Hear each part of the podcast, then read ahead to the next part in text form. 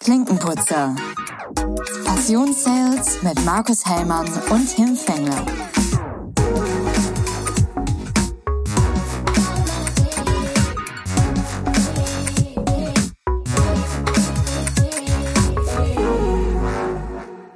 Hi Markus. Mahlzeit, moin Tim. Sehr gut, wieder Corporate Design, wieder am Start. Jawohl, Personal Branding. Ob, ich, ich weiß nicht, ob ähm, alle den Schluss unserer letzten Episode gehört haben, aber ich weiß nicht, hast du dir das nochmal angehört bis zum Schluss nach dem Outro? nee, Ich tatsächlich nicht. Kleinen Sneak Peek, äh, beziehungsweise ein kleines Outro da nochmal hinten mit dran gehangen. Ähm, da wir festgestellt haben bei der letzten Episode, hast du nicht mit ähm, See you soon. See you soon geantwortet, beziehungsweise das Gespräch beendet und äh, dann hatten wir noch mal einen ganz kurzen Talk am Schluss, wo du dich drüber geärgert hast und das habe ich noch mal hinten dran geschnitten, war eigentlich ganz cool. Ich hoffe mal, der oder die ein oder andere haben das noch entdeckt. Ja, Wäre witzig. Apropos See you soon, mein äh, zweijähriger Sohn, ich bin vorgestern oder so, äh, ne, gar nicht, das war, das war Donnerstag. Ist ja egal welchen Tag. Bin ich hochgegangen äh, nach Mittagessen, zurück ins Büro und sag so, so dann bis nachher, ne? Und dann guckt mich mein zweijähriger Sohn an und sagt, see you soon. da weißt du, dass du das Wort zu häufig benutzt.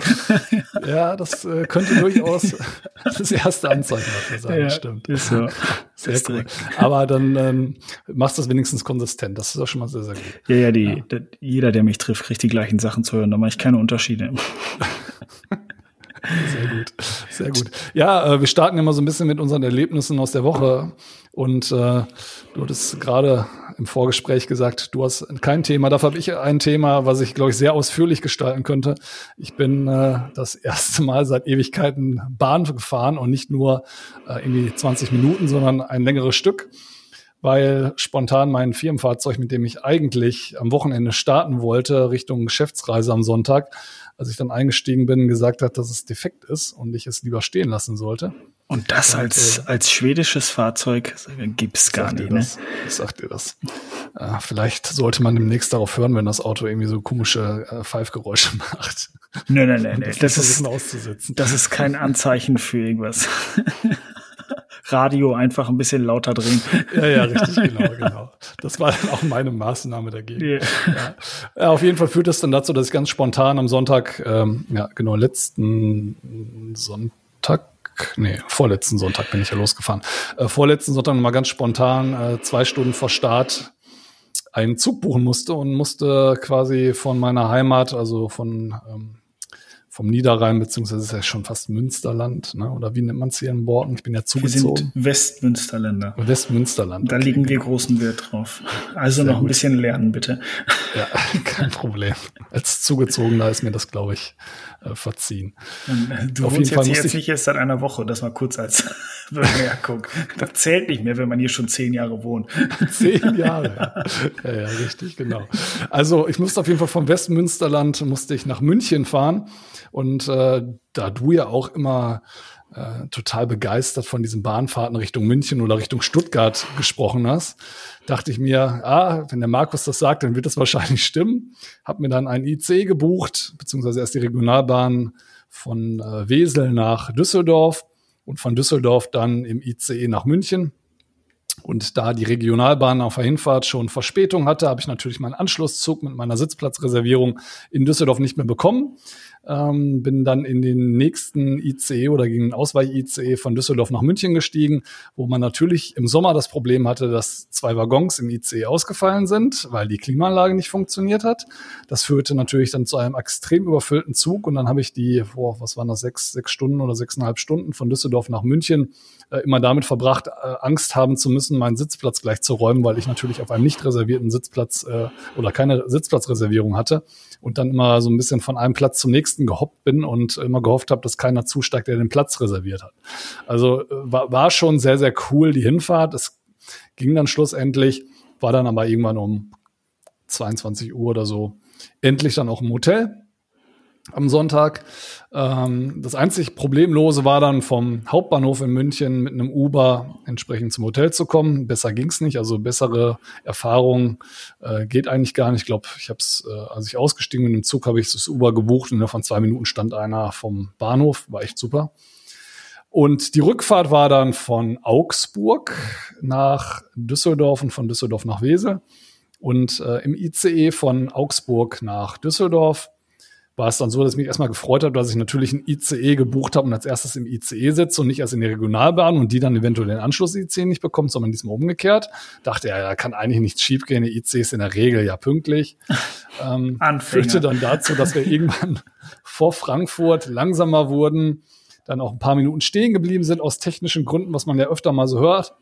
Und äh, ich hatte schon so ein ungutes Gefühl, sind dann irgendwann ähm, am Frankfurter Flughafen in den Bahnhof eingekehrt, aber vorher auch schon relativ langsam gefahren. Und äh, dann gab es noch eine Durchsage, dass jetzt Techniker sich den Zug nochmal anschauen. Und zehn Minuten später gab es dann die Durchsage, so nach dem Motto, verschwindet mal alle aus dem ICE, das Ding ist kaputt und sucht euch mal was anderes. Also sind wir alle aus dem ICE geschmissen worden. Und äh, wir durften uns dann alle einen Anschlusszug suchen. Bin, dann bin ich dann von Frankfurt Flughafen nach äh, Köln Hauptbahnhof gefahren mit dem nächsten ICE und von da aus dann in der Regionalbahn nach äh, von Köln nach Düsseldorf umgestiegen und von da aus dann wieder mit der Regionalbahn von Düsseldorf nach Wesel. Bin dann mit dem Taxi von Wesel noch nach Hause gefahren ins schöne Westmünsterland und äh, war dann schlussendlich um ein Uhr nachts dann irgendwann zu Hause. Also war super, war schön. Eine schöne Bahnfahrt, äh, einmal und nie wieder. Tim, ich, ich finde das super. Jetzt erinnere ich mich auch, du hast mir ein Foto geschickt und ich war doch ähm, dienstags in München. Oder war es mittwochs? Ähm, ich bin geflogen, alles in einem Tag, ohne Probleme, keine Verspätung. Äh, und wie viel Zug bist du gefahren? Zehn, zwölf Stunden dann insgesamt? Das ist, äh, also da, das darf man eigentlich keinem, keinem erzählen. Ne? Also ich habe also ich hin, hab, hin und zurück waren es irgendwie 14, 15 Stunden irgendwie. Ja.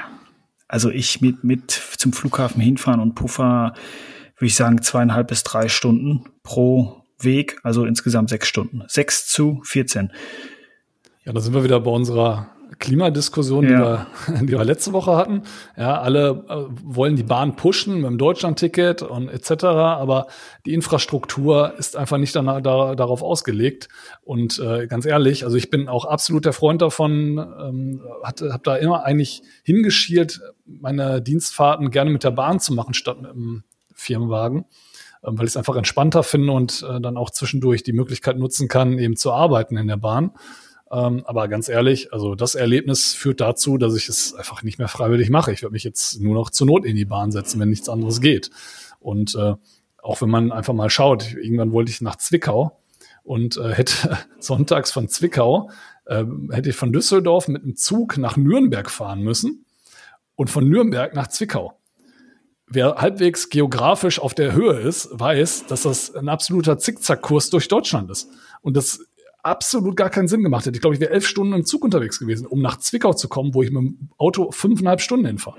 Ja, das äh, ist, ja, aber äh, genug äh, über die Deutsche Bahn äh, gelästert. Ich glaube, das passiert schon in allen möglichen Medien genügend.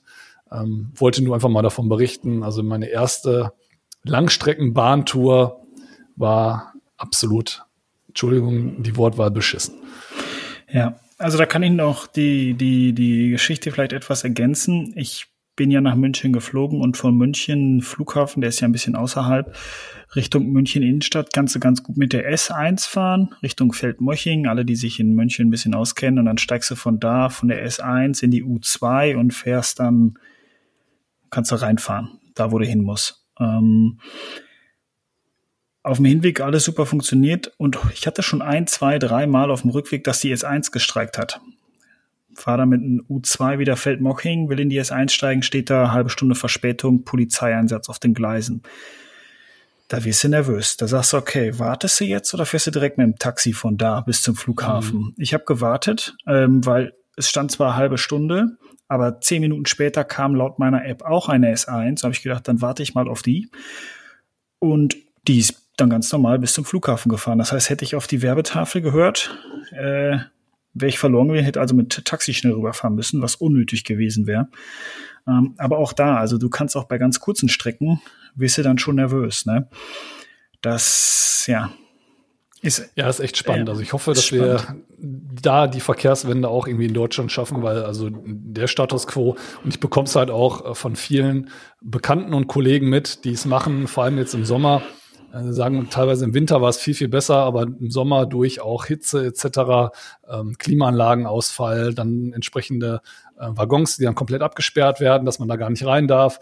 Züge absolut überfüllt. Äh, du bekommst eben deine, deine Züge auch nicht, wo du dann Sitzplätze gebucht hast. Wenn du entsprechend äh, über längere Strecken fährst, machst du es halt, um dann irgendwie auch an einem Tisch sitzen zu können, um weiterzuarbeiten. Aus dem Grund wählst du ja die Deutsche Bahn und äh, verpasst dann eben den, den, den Zug, wo deine Buchung drin war und hast halt auch keine Alternative, irgendwie äh, die Buchung in einen neuen ICE irgendwie zu übernehmen. Erstens, weil die völlig ausgebucht sind und dann auch völlig überfüllt sind und da eh keine Plätze mehr frei sind. Und zweitens, angeblich soll es ja irgendwie so eine Möglichkeit geben, dass die Bahn dir dann automatisch deine Sitzplatzreservierung in einen neuen Zug überträgt. Ich habe aber ehrlich gesagt ähm, stundenlang recherchiert und ich habe nichts dazu gefunden, aber irgendwo habe ich es gelesen.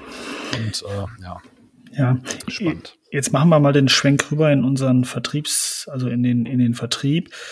Ich bin hier nach München äh, nach der Reise abends zu Hause angekommen und habe auch zu meiner Frau gesagt, es ist richtig anstrengend. Also ist, wenn man das jetzt jemandem erzählt, ich meine, was haben wir gemacht? Ne? Es gibt hier genug Leute, die ähm, müssen bei der Affenhitze draußen draußen im Straßenbau arbeiten. Ähm, Hut ab vor solchen Menschen aber das ist verdammt anstrengend. Also das, das will mir so niemand richtig glauben, außer der auch im Vertrieb arbeitet. Dieses Reisen, mit, vor allem mit der Bahn, das ist so anstrengend, weil du bist im Kopf, auch wenn du vier Stunden am Stück sitzt, bist du so getrieben von hoffentlich kriege ich den nächsten ähm, nächsten Zug, hoffentlich kriege ich den Flieger, hoffentlich ist die S1, fällt die nicht aus. Oh, jetzt der Termin, der geht bis dann und dann. Jetzt muss ich aber auch schon wieder zum nächsten. Also man ist die ganze Zeit im Kopf getrieben und ist abends einfach kopfmäßig platt. Also ich weiß nicht, ob das nur mir so geht. Ähm, kannst du ja vielleicht auch mal, ich bin jedes Mal nach mit Auto bin ich nicht so platt, wie als wenn ich mit den öf öffentlichen Verkehrsmitteln und mit Flugzeug fliege.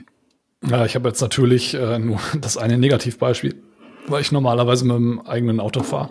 Und da ja, muss okay. ich wirklich sagen, wäre ich nach München echt viel lieber mit dem Auto gefahren. ist natürlich jetzt auch äh, ein absolutes Negativbeispiel, was ich da erwischt habe, aber ähm, so wie man es in den Medien entnimmt, passiert das ja auch einfach häufiger. Ne? Und äh, das ist natürlich jetzt Worst Case gewesen, dass ich genau in diesem dämlichen ICE saß. Ich glaube, innerhalb von einer Stunde wären drei verschiedene ICEs von Augsburg nach Düsseldorf gefahren.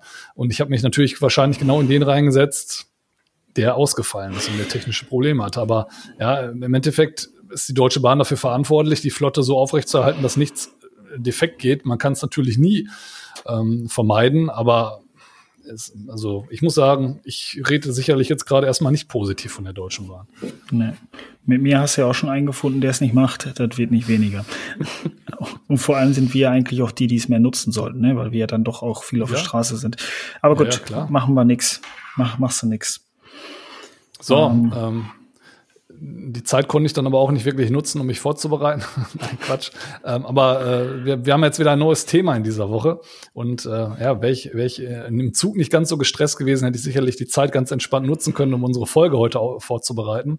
Und wir wollen uns aber heute mit dem Thema Schlagfertigkeit äh, beschäftigen und ähm, das einfach mal auch auf den Vertrieb reflektieren. Also was bringt uns Schlagfertigkeit, was hat das für eine Bedeutung und was gibt es eben auch für verschiedene Methoden für die, die es vielleicht nicht kennen, um sich da im Vertrieb nochmal so ein bisschen Zeit zu verschaffen, um auch ja, einfach besser zurechtzukommen.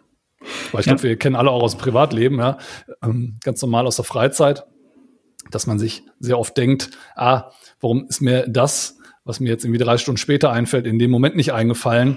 Ähm, wo ich das gebraucht hätte. Und da gibt es entsprechende Techniken, um da drum, drum herum zu kommen, um, um einen kühlen Kopf zu bewahren, um eben nicht in irgendwelche Muster zu verfallen, äh, entweder gar nichts zu sagen oder Dinge zu sagen, die ich vielleicht hinterher äh, bereue, beispielsweise. Ja, da, da vielleicht auch, das ist eine, eine schöne Vorlage nochmal für eine generelle Aussage. Ähm, man hört ja auch häufiger mal im Vertrieb, muss man auch schlagfertig sein. Also Schlagfertigkeit, ich glaube, es gibt ein paar Talente, die vielleicht, denen es leichter fällt, schlagfertig zu sein, die einfach vielleicht dann aber auch schneller reden als denken. Das sollte man auch nicht unbedingt tun. Umgekehrt wäre besser.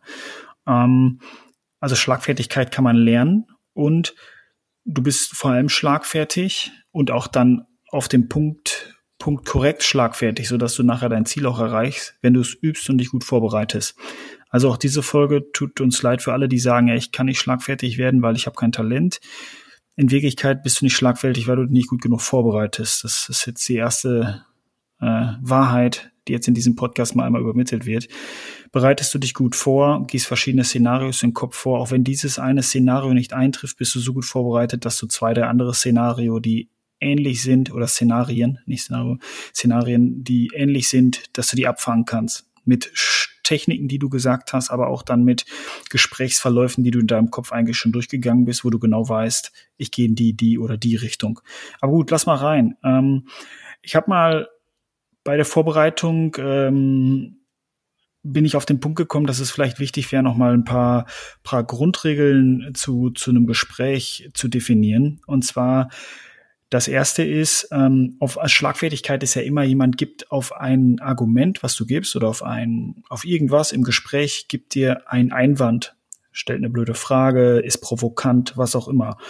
Wichtig ist in dem Moment, dass du immer auf der Inhaltsebene antwortest, dass du dich nicht von Emotionen leiten lässt. Wir sind ja Profis. Inhaltsebene ist wichtig. Ähm, also die Emotion komplett rauslassen. Man kann freundlich sein, aber bestimmt und dann auf Inhaltsebene. Ähm, und dann im Gegenzug aber die Emotionen des, des Gegenübers beobachten. Also signalisiert er Angst, Unruhe. Ähm, macht er diese Punkte, dann bringst du Ruhe und Zuversicht ins Gespräch. Also du kannst ja durch deine eigene Kontrolle der Emotionen auch die Kontrolle der anderen ein Stück weit steuern und auch beeinflussen. Ähm, genau, und vermeide den Widerspruch. Das heißt, und das werden wir jetzt gleich auch bestimmt noch ein, zwei, dreimal diskutieren, ähm, Aktio ist gleich Reaktio, hat man bei uns im Maschinenbau immer gesagt. Das heißt, eine Kraft, wenn du irgendwo gegendrückst, muss immer eine Gegenkraft sein. Ansonsten, sage ich mal, bei einer Wand bricht die Wand ein. Ähm, das ist Aktio gleich Reaktion oder in, in dem Buch, wo ich es gefunden hatte, war Druck erzeugt Gegendruck. Das kennen wir alle, mhm. bis sich so eine Situation aufschaukelt, bis man sie nicht mehr einfangen kann. Ähm, also merken, wir vermeiden den Widerspruch, weil Aktio gibt immer Reaktion. So, und dann habe ich mal geclustert in zwei verschiedene Sachen, weil man kann natürlich sagen, okay, es gibt einmal die Basic Rules, die Basic Schlagfertigkeitstechniken, die man bei kritischen Rückfragen, also alles oberhalb der Gürtellinie, ähm, wie man das abfängt, wie man das bearbeitet. Der zweite Punkt ist, den man dann sagen könnte, okay, was ist passiert denn, wenn mich mein Gesprächspartner unter der Gürtellinie anspricht, trifft, Fragen stellt? Und da haben wir es jetzt mal so ein bisschen geclustert, dass wir ähm, zusammen jetzt besprechen, was machen wir bei Themen oberhalb der Gürtellinie und was machen wir bei welchen, die wirklich sehr emotional und persönlich werden, die dann halt so ähm, unter der Gürtellinie, sozusagen, was mal frei raus ähm, stattfinden. Und die erste ja, Technik. Vor allem, äh, wenn man, wie du jetzt gerade auch gesagt hattest, zum Einstieg bei, bei ähm, Schlagfertigkeit oder bei Themen unterhalb der Gürtellinie, wenn man sagt, man will auf der Sachebene bleiben. Ne? Auf der Sachebene ist natürlich dann unterhalb der Gürtellinie sehr, sehr schwer, für die meisten jedenfalls. Und dann bedarf es eben des, des Trainings oder ähm, der Vorbereitung. Und ich glaube, das, das passt ganz gut zueinander. Eine Sachebene und äh, ich werde vielleicht unterhalb der Gürtellinie irgendwie angegriffen. Genau, genau. Dann würde ich sagen, dann gehen wir mal in die erste Technik rein, die ich, ähm, also es gibt ganz viele Techniken und im Grundsatz wiederholen die sich so ziemlich auch. Ähm, sind doch alle relativ ähnlich. Also ich habe auch in der Vorbereitung ähm, habe ich sehr viel recherchiert und ähm, viele Vertriebsbücher gibt's dazu ja auch, äh, auch auch auf äh, Schlagfertigkeit im Vertrieb drauf bezogen oder generell im, im Business-Kontext. Und mir ist auch aufgefallen, die haben alle relativ ähnliche Benamung oder, oder ähm, Titel oben drüber. Im Endeffekt sind das die gleichen Inhalte. Ne? Die unterscheiden ja. sich hier und da in Nuancen, aber grundsätzlich sind es, glaube ich, immer die gleichen Themen, die man bearbeitet. Ja. Wer fragt, führt. Kann man eigentlich schon als Resümee ja. sagen. Also das ist immer, das werdet ihr eben, werdet ihr jetzt auch bei allen Techniken, die wir jetzt besprechen, merken. Es ist immer wichtig zu fragen. Weil wenn ihr fragt, haltet ihr das Gespräch aufrecht. Aber gut, wir gehen mal in die erste Technik rein und zwar nennt sich die Klarstellung. Ähm, also ihr nehmt den, den, den Einwand des Kunden auf, positive Umformulierung und ähm, leitet das Gespräch weiter. Ich habe mal ein Beispiel. Ähm, ich, ich möchte dir jetzt was verkaufen, eine Maschine, Tim, und du sagst mir, ja, Hellmann, ähm, das sieht aber auf den ersten Blick ziemlich kompliziert aus. Sondern sage ich, ja, Herr Fengler, wenn ich das jetzt richtig verstanden habe, ist Ihnen eine intuitive Bedienung wichtig. Können Sie mir da mal sagen, was ist eine intuitive Bedienung für Sie? So, ne, oder im, im Umkehrschluss, ja, dann sprechen Sie genau den richtigen Punkt an, Herr Fengler, weil unser Konzept ist auf intuitive Bedienung ausgelegt. So, das heißt, wir nehmen den Einwand des Kunden und formulieren ihn positiv um. Und alle, die noch die Folge vom letzten Mal im Kopf haben, den geht jetzt ein Lämpchen an und sagen, ah, der Hellmann hat jetzt gerade reframed. Das ist eigentlich wieder Framing. Das heißt, ihr merkt, Vertrieb ist wiederholt sich, die Techniken, die wiederholen sich. Also hier machen wir das Gleiche. Wir nehmen den Einwand auf, wertschätzend, formulieren ihn um, klassisches Reframing, nehmen die negative Sache raus, stellen ins positive Licht, Frage beenden. Punkt eins Klarstellung. Tim, hast du da eine Ergänzung zu? Nee, ehrlich gesagt nicht. Aber da, da sieht man wieder, du hast ganz am Anfang jetzt wieder gesagt, wer fragt, führt. Du hast jetzt gerade auch Beispiele gegeben, dass du wieder eine Gegenfrage gestellt hast, um eben darüber dann auch ja, die Schlagfertigkeit einfach ähm, ja, nochmal prominent rauszustellen. Also das Thema Fragen werden wir feststellen, wird in fast allen Techniken aufkommen, dass ich Fragen stelle. Ja, Gegenfragen genau. in der Regel. Oder nochmal als Frage das Thema aufnehmen, so wie du es jetzt gerade gemacht hast. Genau. Aufbauend darauf ist dann die zweite Technik, das ist dann ähm, Abfedern und virtuellen Zeugen nennen. Wir gehen also wieder vor, zum Beispiel, ähm, ich, ich zeige dir jetzt wieder eine Maschine und du sagst mir, Tim, ja, Markus, danke dafür, aber das sieht auf den ersten Blick total kompliziert aus. Nehme ich auf, dann sage ich, okay, Herr Fengler, Tim, ich habe es verstanden, ähm, was du mir hier sagst. Ähm, wir können gemeinsam eine Lösung erarbeiten, die für dich und ihre Team ähm, leicht und einfach umzusetzen ist. Ne? Und dann als Anschlusstechnik sage ich, es ist nicht das erste Mal, dass mich ein Kunde damit kontaktiert. Wir hatten bei Kunde XY dieselbe Schwierigkeit, dass das auf ersten Blick kompliziert aussah, aber wir haben durch Punkt eins, zwei, drei sicherstellen können, dass es leicht umsetzbar ist. Also wir federn wieder ab, ist eigentlich die erste Technik, Klarstellung, Reframing und dann virtuellen Zeugen nennen. Das ist ja immer ne, eine Referenz.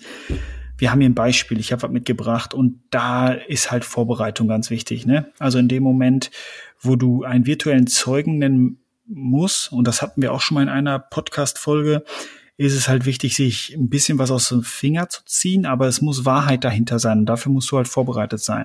Vorbereitet bedeutet, es ist ja nicht schwierig zu sagen, okay, ich habe dieses Produkt zum Beispiel Tim möchte mir ein neues MacBook verkaufen. In dem Moment weiß der ja, dass Markus fragen wird, warum sollte ich mir ein MacBook kaufen und warum kein HP Elite Book? Ne, dann weiß der Tim, hat drei Fakten im Kopf, warum es so ist. Ähm, und hat auch drei Einwände, warum der teurer ist, warum der günstiger ist, was die Vor- und Nachteile sind. Das ist Part der Vorbereitung und sobald man das im Kopf hat, kann man diese Fragen ganz leicht abfangen, indem man halt reframed, abfedern aber ganz klar wertschätzend. Das war eine, eine gute Frage, Tim, die du hier gestellt hast. Ähm, du bist nicht der Erste, der das fragt. Pam, pam, pam. Ja, guter Punkt. Ähm, ich, ich überlege nämlich gerade, genau dieses Thema hatten wir, glaube ich, ich weiß gar nicht mehr in welcher, in welcher Folge wir das auch hatten. Ich weiß nicht, ob das Thema,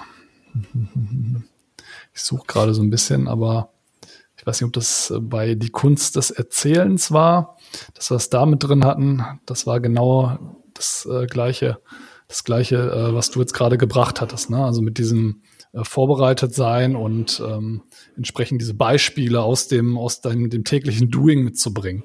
Ich glaube, da drin hatten wir es irgendwie. Ich glaube, das war die Kunst des Erzählens, aber ich weiß es nicht mal. Also in einer Episode hatten wir das auch schon mal aufgebracht. Was ja. ganz, ganz wichtig ist, ne, aus deinem Markt entsprechende äh, Praxisbeispiele, Kundenerlebnisse zu haben. Ob das dann immer 100 Prozent, was du jetzt gerade auch gesagt hast, 100 Prozent wirklich so gelaufen ist, wie man das erzählt. Ja, das mag dahingestellt sein. Das kann auch durchaus noch ein bisschen ausgeschmückt werden, aber das ist sehr, sehr sehr hilfreich und auch in der Schlagfertigkeit sehr, sehr hilfreich. Ja. ja. Also es bedeutet ja nicht, dass wir lügen müssen. Ne? Aber jetzt mal beispielsweise, ähm, man kann ja auch aus Sachen lernen. Ne? Also da ist mal was schiefgegangen und du denkst dir schon selber, bei einem anderen Projekt von XY hätten wir das mal so und so gemacht, dann hätten wir diesen Fehler vermieden, habe das im Unternehmen angesprochen, dann ist das jetzt kein Fallbeispiel, aber ihr habt auf diese Problematik wirklich schon einen Lösungsansatz hin muss man denen jetzt nicht sagen, ja, ist bei XY auch schon mal schief gegangen, aber ich glaube, diesmal machen wir das ein bisschen besser, sondern das ist dann wieder, ähm, ja, man muss den Kunden in dem Moment halt mitnehmen und wir sollten tunlichst ähm, alles eliminieren, was gegen uns spricht. Ja. Mm, und deswegen passt, passt dann auf bei den Worten, ne? Also, dass man da jetzt keine, kein, nicht zu viel Konjunktiv reinbringt. Also, das jetzt mal als Exkurs. Also, ne, muss man vorsichtig sein, wie man es dann formuliert. Und da ist wieder das A und O, die Vorbereitung. Ja, genau. Guter Punkt. In dem Moment, wir haben es jetzt schon zweimal ähm, zweimal angesprochen. Jetzt kommt gleich noch eine neue Technik. Ich möchte noch mal bei den anderen zwei zusammenfassend sagen. Und das hatten wir eingangs schon, als die Mikros noch aus waren, auch schon kurz andiskutiert. Das ist das Wiederholen. Also habe ich den Kunden richtig verstanden? Oder wir reframe, ja, ne? Wir nehmen das Negative raus, wir federn die, die Aussage des Kunden ab. Ah, okay, Tim, ich verstehe richtig, dass es für dich wichtig ist, dass die Bedienung einfach ist. Das nennt man Paraphrasieren, was wir hier machen. Also Paraphrasieren bedeutet, du nimmst das Argument des anderen auf und wiederholst es nochmal, möglichst positiv, ähm, damit ihr aber sicher seid, ihr sprecht über dieselben Sachen. So, jetzt zum Beispiel sage ich Tim, der Laptop, der ist aber, ist aber klein. Da versteht Tim daraus, aha, ja, Markus, der Laptop ist ja auch klein. Äh, das ist doch perfekt, weil der soll ja auch in deinen in deine Laptop-Tasche passen und du bist ja auch viel auf Reisen und dafür muss der klein sein. In Wirklichkeit meinte ich aber, der ist klein. Ich mache viel, viel Grafikdesigns und ich brauche eigentlich einen 15 Zoll Bildschirm. Das so, wäre ne? jetzt mein Gedanke nämlich gewesen. Ja. Wir haben im genau. Portfolio aber größere Geräte. Das hätte jetzt bei mir Klick gemacht, ja. Um dir Nur, dann eben und wäre es umgekehrt gewesen, hättest du gesagt, ja, ah, wir haben größere Geräte dann hätte von mir aber auch nur, weil ich es nicht positiv ausgedrückt habe, aber auch ein Pluspunkt sein können. Dann hättest du dir sozusagen direkt den den Pluspunkt versaut, weil du mir einen größeren verkaufen möchtest. Ähm, das heißt, deswegen paraphrasieren wir. Also wir, habe ich das richtig verstanden, Herr Kunde? Das, tön, tön, tön. Ja, ja, genau. Aber ähm, wenn man das jetzt nur auf die Schlagfertigkeit bezieht, ist es dann manchmal auch, um nochmal äh, Zeit zu bekommen, sich die Argumente zurechtzulegen. Ne? Also das Paraphrasieren, ähm, wenn du das jetzt in die Schlagfertigkeit reinbringst, ist es sehr oft generell bei Schlagfertigkeit, mir noch mal ein bisschen Zeitpuffer rauszuholen, um zu gucken, wie lege ich mir jetzt die Antwort besser. Ähm, also viel läuft immer darauf hinaus, das werden wir jetzt gleich bei den anderen Techniken, glaube ich, auch sehen, Zeit zu gewinnen. Und mir, mir fällt jetzt gerade so ein bisschen aus, aus äh, dem Bereich der äh, kleinen Kinder was ein oder auch vielleicht auch aus der aus den ersten Jahren in der Schule. Also ich kann mich dran erinnern und ich glaube, dass das passiert sehr, sehr oft, wenn Matheaufgaben gestellt werden. Dann neigen Kinder immer dazu, diese Aufgabe zu wiederholen. Also wenn der Lehrer sagt, was ist fünf mal fünf und dann die Kinder das nicht sofort wissen, aus der Pistole geschossen, ah, fünf mal fünf, also fünf mal fünf wolltest du von mir wissen, ne? Fünf mal fünf war die Aufgabe. Also ähm, das, das, da neigt man schon in jungen Jahren zu, genau das zu verwenden, dieses Wiederholen und äh, teilweise auch dieses Paraphrasieren, um eben Zeit zu gewinnen in diesem, in dieser Situation. Fällt mir gerade so ein. Ich weiß nicht, ob das bei deinen beiden Jungs auch schon feststellst. Meiner ist da noch nicht so weit. Ja, meine sagen immer, ähm, mh, mm, also die tun nicht, die tun nicht so, als hätten es nicht sofort gecheckt. Also die nehmen sich die Zeit einfach so, was ja, okay. was ja richtig ist, ne? Also mein, wir haben ja auch schon häufig mal gelernt, man darf auch mal, man darf den Leuten auch mal zeigen, dass man denkt. Ne? Also das soll man jetzt bei der Schlagfertigkeitstechnik nachher auch nicht falsch verstehen von uns. Also es ist auch kein schlechtes Zeichen, wenn man mal einen Moment nachdenkt, bevor Stille man direkt auszuhalten ist auch ein genau. Talent. Ja. Genau. Ich habe da vielleicht noch mal zum zum Paraphrasieren, warum das so wichtig ist, äh, fällt mir gerade fällt mir gerade was ein, was ich letztens war es in einem Podcast, ich weiß nicht mehr, wo ich es gehört habe, und zwar nennt sich das, das ist wieder ein Effekt, das ist der Spotlight-Effekt. Der Spotlight-Effekt, der besagt, dass wir, ähm, boah, jetzt muss ich es noch mal kurz wieder bei mir aus dem aus den Erinnerungen holen. Also ein Spotlight-Effekt besagt, dass wir äh, uns als Mittelpunkt wahrnehmen. Das ist als Kind, ist das ganz ausgeprägt und nach und nach, wenn wir erwachsen werden, dann nimmt das immer mehr ab. Aber es gibt immer noch einen kleinen Teil in uns, der immer noch davon ausgeht, dass wir das, der Mittelpunkt des Universums sind.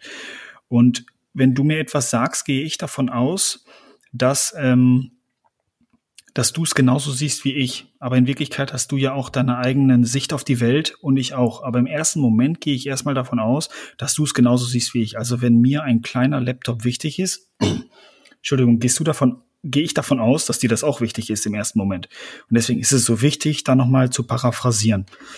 Diesen Spotlight-Effekt findet man auch ganz, ganz oft äh, im, im normalen Unterhalten oder im normalen Gespräch führen, auch in der Freizeit, dass äh, wenn irgendwann was aus seiner aus seinem Leben erzählt, man immer dazu neigt, Beispiele aus seinem eigenen Leben zu suchen, weil der Mensch eben äh, dazu gemacht ist, äh, sich selber irgendwie in den Mittelpunkt zu stellen oder, oder, über sich selber zu erzählen. Deswegen ist es ja auch so eine ungemein ähm, beeindruckende Technik, zuhören zu können. Ja? Das hatten wir ja auch schon in einer anderen Episode, dass Zuhören ein Talent ist oder richtig oder aktiv zuhören eben ein Talent ist, weil der Mensch eben dazu neigt, sich immer selber in den Mittelpunkt zu stellen und äh, dadurch dann auch eben aus dem eigenen Erlebten immer wieder Geschichten zu holen, um das gegen die Erzählung des Gegenübers zu spiegeln. Und das ist ja immer dieser, dieser Spotlight-Effekt, den man dann immer wieder hat.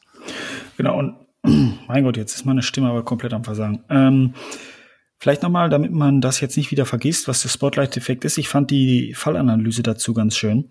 Und zwar war da bei dem Experiment war es so, dass ein Kleinkind, ich weiß jetzt nicht mehr genau das Alter, ähm, aber ich glaube, es war unter drei, ähm, und seine Mama war in einem Raum und da war so eine kleine Puppe und vor dem Kind und der Mama standen zwei Kisten.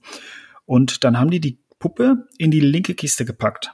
So, dann haben sich die Mama und das Kind wieder auf den Stuhl gesetzt. Dann kam eine Erzieherin rein und hat gesagt, so du Mama, die Mama muss mal einmal rausgehen. Dann ist die Mama rausgegangen und dann hat die Erzieherin die Puppe von der linken Kiste in die rechte Kiste gepackt. Und dann durfte die Mama wieder rein und dann hat die Erzieherin gefragt, liebes Kind, was glaubst du denn jetzt, wo Mama denkt, dass die Puppe drin ist?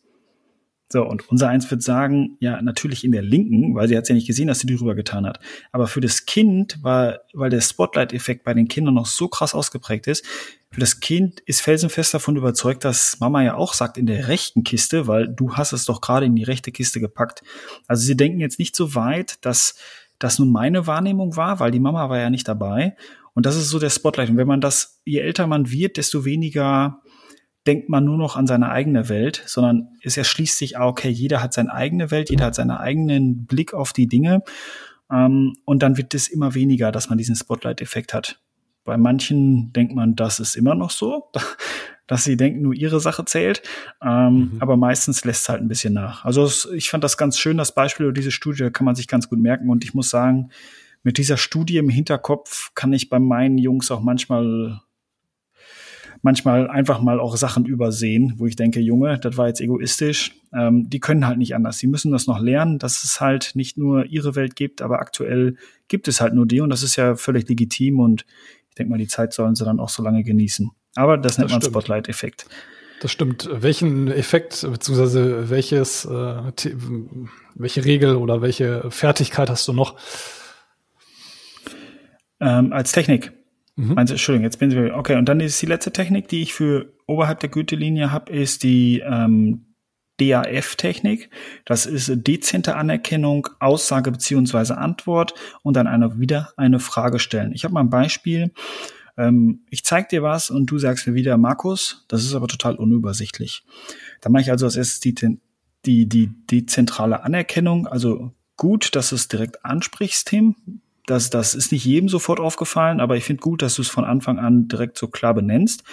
Keiner wehrt sich gegen Lob. Da wirst du nicht sagen, ja, hör auf, da, ich bin da zu blöd für, sondern du wirst dieses, dieses Lob, diese dezente Anerkennung, die wirst du auf jeden Fall annehmen. Sondern sagst du, okay, viele Leute wünschen sich eine klare strukturelle Übersicht als Aussage, also du stehst nicht alleine damit dein Problem. Um, ähm, und dann frage ich, okay, Tim, was stellst du dir denn als übersichtlich dar? Was wäre eine Struktur, die dir gefällt? So, um das Gespräch dann wieder, also wir beschließen das Ganze mit einer Frage ab. Ziel bei dieser DAF-Technik ist, wieder die ähm, Emotionen zu beruhigen. Also wir sind ja hier schon in dem Moment, dass du dann wirklich vielleicht manchmal dann schon angenervt sagst, boah, wie sieht das denn aus? Das ist total unstrukturiert, so dass ich dann mit dem Lob dich ein bisschen beruhige. Ne, also jetzt nicht so ein richtig schleimerisches Ding, sondern schon wirklich dezent. Ähm, ich habe, glaube ich, gerade dezentral gesagt, ne? Kann das sein? Ich meinte dezente Anerkennung. Bei mir steht nämlich dezentral und ich glaube, mein, äh, ja, mein. Muss ich ehrlich sagen, habe ich jetzt gerade so direkt nicht gar nicht drauf geachtet. Also an alle, die es gemerkt haben, uns ist jetzt aufgefallen, dezente Anerkennung. Also erst dezente Anerkennung, dann die Aussage, die Antwort und dann wieder mit einer Frage abschließen, damit man im Gespräch bleibt. Das wäre meine dritte Technik. Okay, äh, aber finde find ich spannend, weil ich, ich habe mir ja, haben wir gerade im Vorfeld auch so ein bisschen angesprochen, auch so ein paar verschiedene Techniken raus, rausgesucht und auch äh, festgestellt, dass viel sich wiederholt. Und man sieht immer wieder, dass das Thema der Fragen und der richtigen Fragestellung, der immer wieder reinspielt. Ja? Also das bei mir auch, ich habe quasi als, ein, als eigene Technik Fragen als Waffe mir rausgesucht. Also du hast immer die Möglichkeit, eine Frage eins, einzu, ähm, eins, einzubringen, um diese Schlagfertigkeit eben auszunutzen, um dir Zeit zu verschaffen, um ähm, die Situation neu, neu zu gestalten, dein Reframing, was du hattest. Ähm, das ist immer total hilfreich. Also das muss man sich merken, das, was du ganz am Anfang gesagt hast, wer fragt, der führt, stimmt einfach absolut. Und auch in dem Falle. Ne? Also Fragen mit einzubauen, wahnsinnig wichtig. Und ähm, Genau, das habe ich eben auch bei mir. Also anstatt auf eine schwierige Frage mit einer direkten Antwort zu reagieren, kannst du halt relativ gut auch eine Gegenfrage stellen. Ja, du bekommst wieder die Kontrolle über das Gespräch, du kannst die Richtung ändern oder die Möglichkeit, ähm, von einem Schwachpunkt eventuell auch in deinem Gespräch abzulenken. Das kann auch eine, Fra äh, eine, eine Frage ähm, ähm, sehr hilfreich sein. Ja, zum Beispiel, wenn es irgendwo nach Liefer, äh, Lieferzeiten geht oder so. Ja, dann einfach zu antworten. Sie fragen nach der Lieferschnelligkeit unseres Produktes? Was sind Ihre Erwartungen in Bezug auf die Lieferzeit? Ja, be bevor du überhaupt sagst, ja, zwei Wochen, vier Wochen, ja, um dich irgendwie vielleicht auch unter Druck zu setzen. Weil du von Grund auf ja darauf, davon ausgehst, wenn jemand nach der Lieferzeit fragt, der will das möglichst schnell haben. Ist aber in der Regel nicht unbedingt immer so. Ja, es kann auch sein, dass das vielleicht erst in einem halben Jahr benötigt. Frag nach der Lieferzeit, du sagst, ja, 24 Stunden, gar kein Thema, gar kein Problem. Und äh, dann sagt er, oh, dann lasse ich mir darauf ein, das ist eine gute Idee. Und hinterher komme ich noch in Bredouille, weil ich diese 24 Stunden nicht einhalten kann. Deswegen, ja, Sie fragen nach der Lieferschnelligkeit unseres Produktes, was sind Ihre Erwartungen in Bezug auf die Lieferzeit, wieder mit einer Frage entsprechend gegen zu antworten und dann eventuell dann auch die Erwartungshaltung vom Kunden besser ähm, rauszubekommen. Was möchte er denn überhaupt? Und dann sagt er, ja, in sechs Monaten reicht. Das ist für beide Leute das Druck, äh, der Druck rausgenommen das ist das gleiche, was du jetzt gerade mit dem äh, Laptop gesagt hattest. Ne? Ein, klein, ein kleiner Laptop, man kann es eben von der Seite betrachten, der ist mir zu klein, ich möchte was Größeres haben. Oder von der Seite betrachten, äh, der ist so klein und kompakt, das finde ich gut, der passt gut in meine Tasche. Ja. Also ja. Fragen, Fragen, Fragen, ist einfach geil, ja, muss ich wirklich sagen. Da waren wir ja jetzt gerade auch mit deinem Punkt auch schon wieder zum Thema, beim Thema Verhandlung, ne? Ähm, was ist wirklich das Interesse des Kunden? Also warum ist er jetzt patzig? was, was möchte er denn wirklich haben und setzt er das vielleicht jetzt gerade auch nur als Verhandlungspunkt ein? Also wie du gesagt hast, ähm, er sagt zwei Wochen. In Wirklichkeit ist ihm das eigentlich ganz egal. Er möchte nur schon den ersten Klotz auf den Tisch schmeißen, den er dann in der Verhandlung großzügig an dir weitergeben kann. So nach dem Motto, ja, passen Sie auf, wenn, wenn Sie mir jetzt hier noch zehn Prozent Rabatt geben, dann kann ich bei uns auch im, mit der Produktion sprechen, dass es doch erst nach vier Monaten geliefert wird und nicht nach drei Wochen. So, ne? Also da muss man immer aufpassen, was ist das wirkliche Interesse dahinter und deswegen Fragen, Fragen, Fragen. Ähm, und ich bin immer noch Konzept, ne? Ja, ganz genau das. Das ist mein Lieblingskonzept. Ja. Was ich jetzt aber auch noch habe, wenn du jetzt gerade sagst, das war, war dein letzter Punkt, ähm, ich habe noch das Thema Spiegeltechnik. Ja, also ähm, zu spiegeln oder zu wiederholen. Ähm, einmal äh, hat das einen Rieseneffekt, dass du eine Verbindung zu deinem Gegenüber aufbauen kannst. Das ist ja nicht nur beim äh, Thema Schlagfertigkeit, sondern ich weiß nicht, ob wir das vielleicht auch nochmal durchsprechen, aber das Thema Körpersprache. Ja, bei, bei der Körpersprache dein Gegenüber zu spiegeln, wenn dein Gegenüber die Beine übereinander schlägt, paar Sekunden später genau das Gleiche zu machen. Das baut eine Verbindung zueinander auf, ganz unbewusst. Ja, man soll natürlich nicht anfangen, Leute nachzuäffen, ähm, aber das äh, sind auch so Techniken, die man mit einbauen kann und eben auch bei der Schlagfertigkeit ist das genau das Gleiche, ähm, um eben auch nochmal die Möglichkeit zu bekommen, indem ich ja die letzten Brocken von der, von der Frage oder der Anforderung des Kunden wiederhole, dass ich mir dann wieder nochmal Zeit verschaffe, um nochmal nachzudenken oder vielleicht auch nochmal Informationen daraus ziehe, um zu überlegen, was ist denn jetzt die finale Lösung oder was ist meine Antwort, die ich am besten gebe, damit ich schlagfertig genug bin. Also Thema Spiegeln finde ich auch mal ganz, ganz, ganz, ganz wichtig beim Thema Schlagfertigkeit. Guter Punkt, guter Punkt. Dann hätten wir jetzt eigentlich alle Punkte, die in, also wir wiederholen uns, ne? Man, eigentlich kann man alle drei Taktiken übereinander schmeißen. Ähm, wichtig ist, dass man, dass man die Emotionen rausnimmt und im Gespräch bleibt und die richtigen Fragen stellt. Und das alles kann man mit guter Vorbereitung abfangen. So, jetzt haben wir aber immer mal wieder Punkte und da sind wir beim, beim, bei der zweiten Kategorie. Ähm, was passiert denn jetzt wirklich, wenn mich jemand, jemand unter der Gürtellinie angreift. Ähm, und ich habe mal dazu eine Methode mitgebracht, die ist von Albert Thiele. Ich kannte den vorher auch nicht. Ich habe ein Buch von dem mal gelesen und äh, daher wusste ich, dass es diese Methode gibt. Ähm, auch da, das ist jetzt keine, keine Erfindung. Jeder nennt es ein bisschen anders. Ähm, ich denke mal, den meisten ist bekannt, was man macht. Nur man sollte wissen, wann man es tut und in welcher Konsequenz. Ähm, also es ist die 4I-Methode. Die 4 Is stehen für ignorieren, dann identifizieren, ironisieren und isolieren. Wir fangen mal mit dem ersten an. Ignorieren ist, glaube ich, klar. Ähm, da kommen wir wieder mit Druck erzeugt Gegendruck. Ähm, wenn, wenn du mir jetzt in der Präsentation sagst, äh, Hellmann, ähm, danke, dass du das hier uns, also das passiert ja hin und wieder, ne? In, im, im Gerangel am Wasserloch, wer steht weiß, weiter vorne? Ähm, gibt es ja auch mal hier und da Kollegen, die einen vor der versammelten Mannschaft kurz zeigen wollen ähm, oder vordrängeln wollen, sagen wir es mal so. Und dann in der Präsentation sagen, ja, Markus, danke, dass du es zeigst, aber da zeigst du uns ja jetzt gerade mit, dass du total unvorbereitet bist und von der Sache eigentlich gar keine Ahnung hast. So, da könnte ich das jetzt einfach wegignorieren. Also das wäre der erste Punkt. Ähm, weil gegen Attacken, das möchte er ja. Er möchte ja, dass ich darauf einsteige, weil ich dann verletzlich wirke und den anderen vielleicht auch noch suggeriere, dass da was Wahres dran ist, mich verteidige. Das machen wir nicht.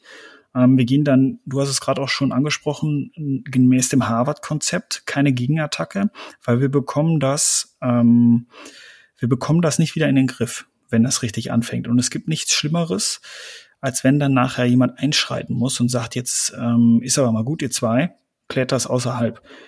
Dann passiert nichts anderes als der dritte ist dann der Sieger.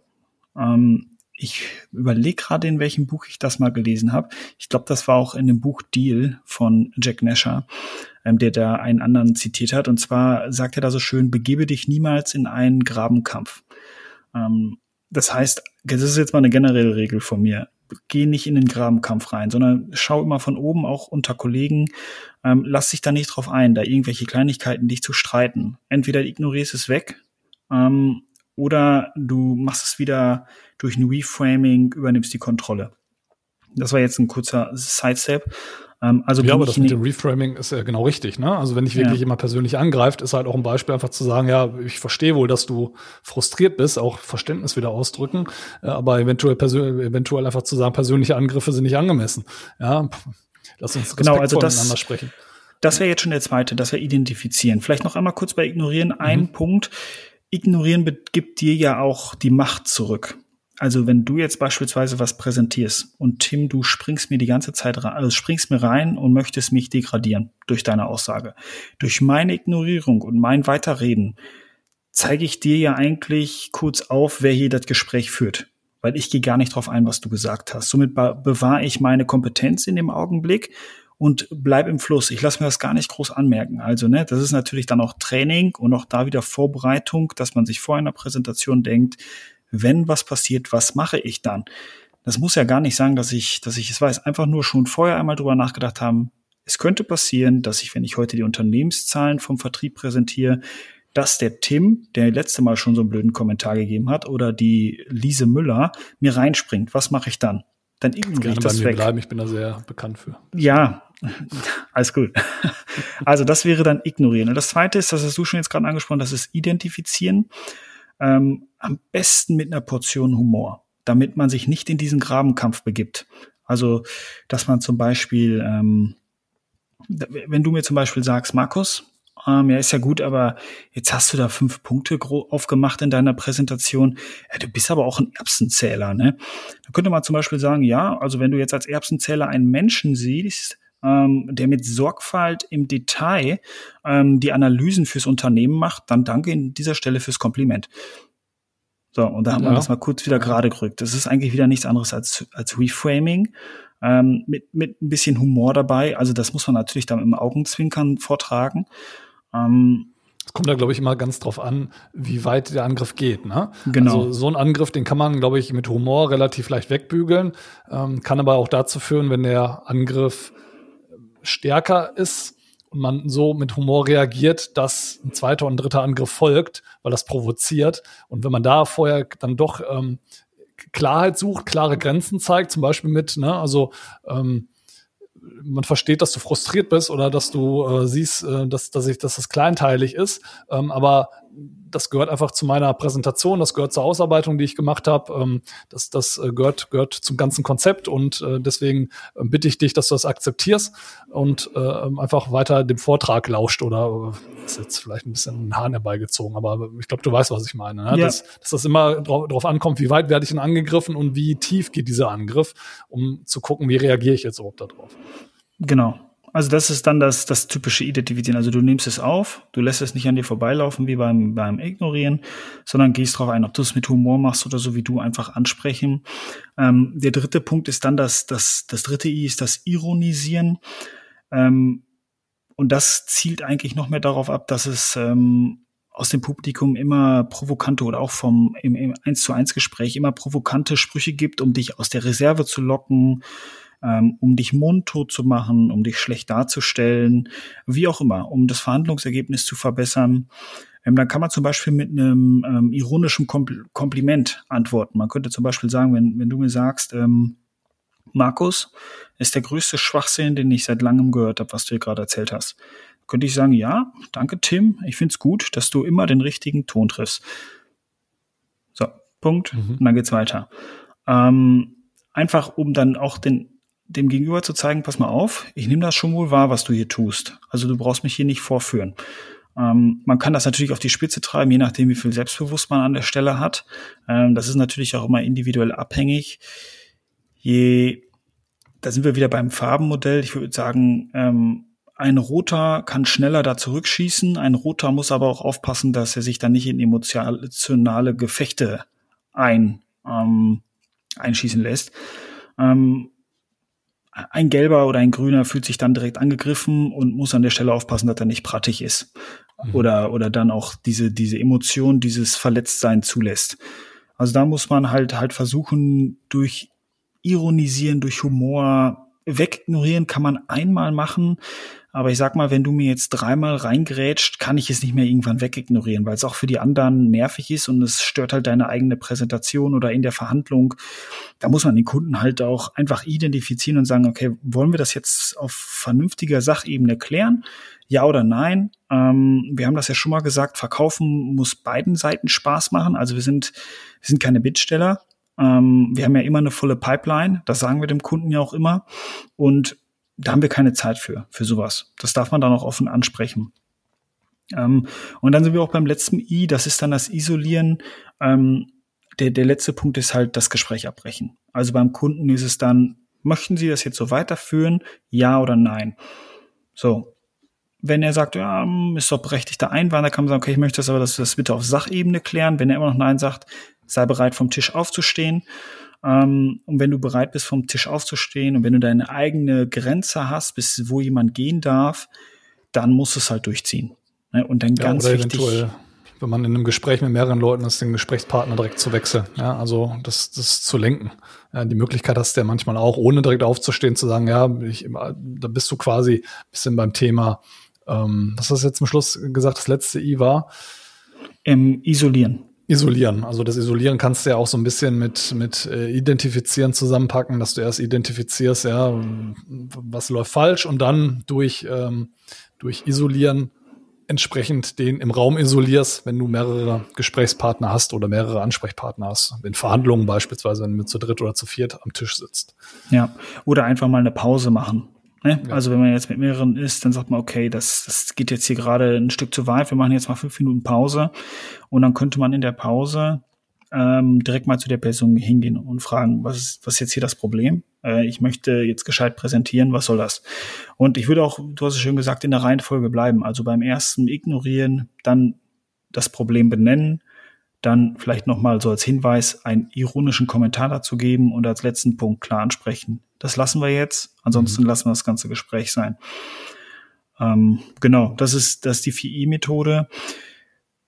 Das Wichtige ist an der Stelle hier, das möchte ich nochmal sagen, das ist dann der, wirklich der Grabenkampf. Also bleib auf der Sachebene nach dem Harvard-Konzept, versuch die Situation zu retten, nur werd nicht emotional, weil das, das möchte der Gegenüber. Er möchte ja dann, dass man emotional wird, weil wenn man emotional wird, dann denkt man nicht mehr so stark nach wie unemotional. Also auf Sachebene ist alles, das Gehirn noch voll im Einsatz, aber je emotionaler man wird, desto mehr übernehmen die Gefühle. Und das möchte der Gegenüber. Ähm, weil auch unsere gegen unsere Menschen gegenüber machen es manchmal aus Versehen, aber manchmal auch gezielt mit solchen Spitzen. Ähm, das haben wir bestimmt alle auch schon mal im Gespräch mit dem Kunden erfahren, dass solche Spitzen gezielt eingesetzt sind, ähm, um uns aus der Bahn zu, zu bringen. Und da muss man einfach im Kopf haben, dass es Methoden gibt. Und man muss sich eigentlich nur die vier I merken und dann findet, darf man wieder einen Moment in Ruhe nachdenken, ohne dass man was macht und fertig. Ja, und ähm, auch da immer wieder das Thema Fragetechniken da wieder mit reinbringen. Fragen auch beim Thema unter der Gürtellinie. Also wenn dir irgendwann irgendwie sagt, was du jetzt vorhin als Beispiel hattest, ähm, du bist ein Erbsenzähler, du nimmst das viel zu genau, dann auch einfach mal nachzufragen, was meinst du denn überhaupt damit?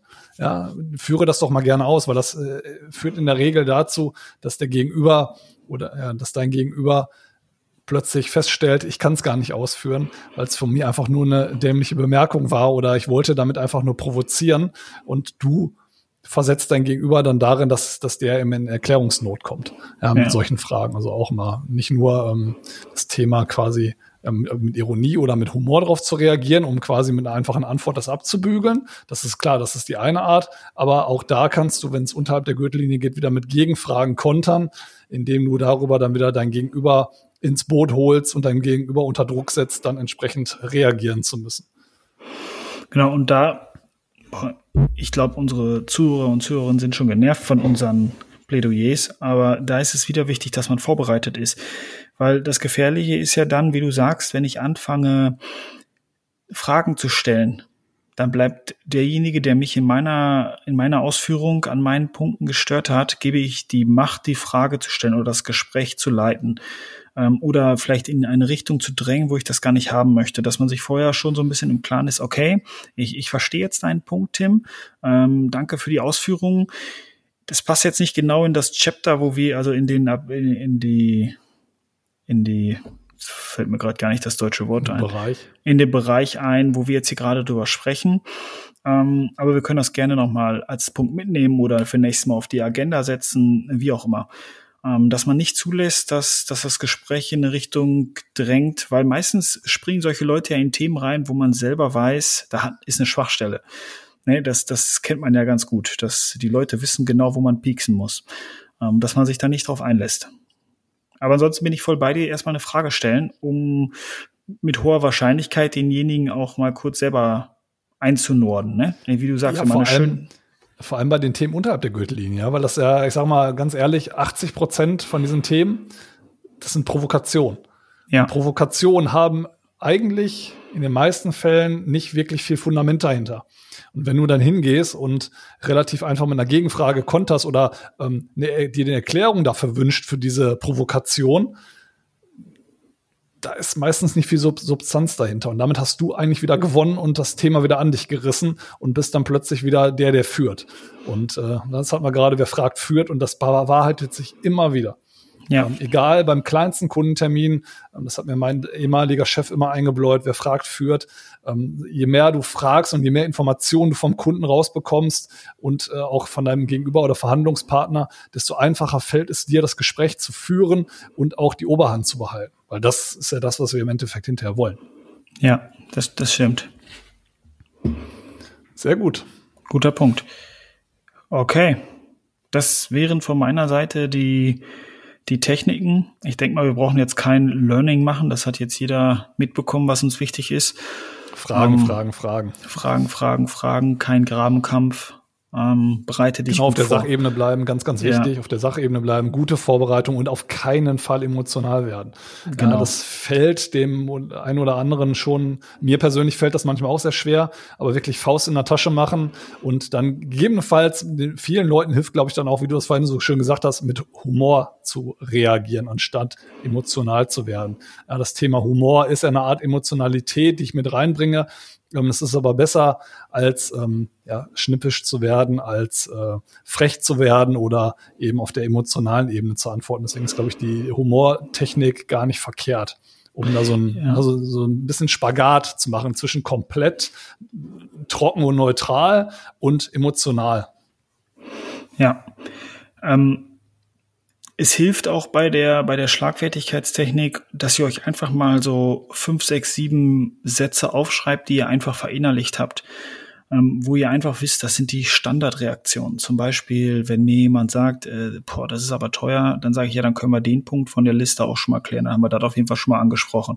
Weil das sind so, so Standardsachen, ne? dass ihr euch da euren eigenen, jetzt nicht, nicht ein Standard aus dem Buch, so nach dem Motto, ähm, ja, Qualität hat ihren Preis, das kann ja heutzutage keiner mehr hören, aber dass man wie aus dem FF ein zurück, weil nichts anderes macht er auch. Ne? Ich meine, wir hatten alle schon unsere Verhandlungslehrgänge, dass man dann, ich komme gerade nicht auf den englischen Begriff, das heißt, wenn du mir einen, Preis sagst, dass ich total erschrocken bin und geschockt und das erstmal gar nicht wiederhole und selber einen Anker setzt, das sind ja so Punkte, die arbeiten wir alle ab. Ähm, und für die meisten Punkte können wir dann so vorbereitet sein, dass wir auch schlagfertig durch was Einstudiertes direkt antworten können. Dass uns das gar keine Denkressource mehr klaut, weil wir wissen, der Punkt kommt sowieso. Wenn wir wissen, es soll pünktlich kommen, wie du gesagt hast, äh, wir wissen, der muss es auch pünktlich haben, wir schaffen es nicht, dann überlege ich mir direkt einen schlagfertigen Spruch und wenn er zweimal nachfragt, bringe ich irgendwann Humor rein. Also man kann sich da wirklich gut darauf vorbereiten, dass das eigentlich nie mehr schlagfertig ist, sondern einstudiert. So, und ich meine, das wiederholt sich dann immer. Ne? Also es ist nicht so für die Katz, dass man dann, das haben ja viele das Problem, ah, ich bereite mich jetzt auf die Verhandlung vor und ah, das dauert drei Stunden Vorbereitung für eine Stunde Verhandlung. Ja, aber viele Sachen viele kann man Dinge danach wieder sich. benutzen, ganz genau. Genau, viele Dinge wiederholen sich. Aber ich dachte, äh, schlagfertig ist, wenn jemand sagt, ähm, kannst du noch was am Preis machen und du sagst, ich, ich kann die Nullen ausmalen. Ich dachte, das wäre schlagfertig. Ja, ist auch nicht, ist auch gut. Der Spruch ich mein, ist so grauenvoll, den musst du jetzt noch mit reinbringen. Andererseits, der ist schon wieder so grauenvoll, dass man, dass man ihn schon wieder bringen kann. Nee, ja, also wahrscheinlich. Ich, man halt, also in, in, uns, in meinem Geschäft, wo ich im Key Account Management ja immer mit dem gleichen, den gleichen Ansprechpartner habe, immer, da, da wird, da lache ich da sofort drüber. Also ich mache da sofort einen Spaß draus, weil ich meine, natürlich müssen die das sagen, ne, ist ja immer alles teuer, alles wird verhandelt, ähm, aber da muss man direkt reagieren, um da direkt, mhm. direkt die, die Luft rauszulassen. Ne? Damit man da gar nicht denkt, jetzt diskutieren wir erstmal über, über das, was du möchtest, bevor wir hier beim ersten Angebot über den Preis sprechen. Das ja. ist ja eine Orientierung. Ja, absolut. Gut. Okay. werden wir durch, würde ich sagen. Sehr schön. Dann werden wir jetzt schlagfertig. Sehr gut. Dann ran ans äh, ja, Fragen stellen, Sprüche klopfen und Schlagfertigkeit trainieren, weil äh, das hast du ganz am Anfang gesagt. Man kann nicht sagen, ich bin nicht schlagfertig, ich, ich habe hab das Talent nicht geerbt oder ähm, habe das nicht in mir, in meiner DNA. Schlagfertigkeit kann man trainieren. Ja, es ist überall zu finden und auch aus eigener Erfahrung. Je mehr Übung man drin hat, je mehr Routine man drin hat, desto schlagfertiger wird man. Und über die Schlagfertigkeit und auch über das Training bewahrt ihr auch einfach einen kühlen Kopf. Ich glaube, das ja. ist auch ganz wichtig, am Ende des Tages das mitzunehmen, vor allem in Verhandlungen, wenn ich schlagfertig bin, wenn ich weiß, wie ich zu reagieren habe, dann äh, verfalle ich auch nicht in Panik, dann werde ich nicht nervös und kann einen coolen Kopf bewahren. Und das ist, glaube ich, im Vertrieb äh, einer der wichtigsten Features, einer der wichtigsten Fähigkeiten, die man haben kann, mit einem kühlen Kopf in eine Verhandlung reinzugehen. Schöner Abschluss, Tim. Sehr gut. Dann würde ich sagen, bis zur nächsten Aufnahme, Markus. Ähm, bis bald. Bis bald. See you soon. Vergessen. Bis dann. Ciao, Markus. Ciao.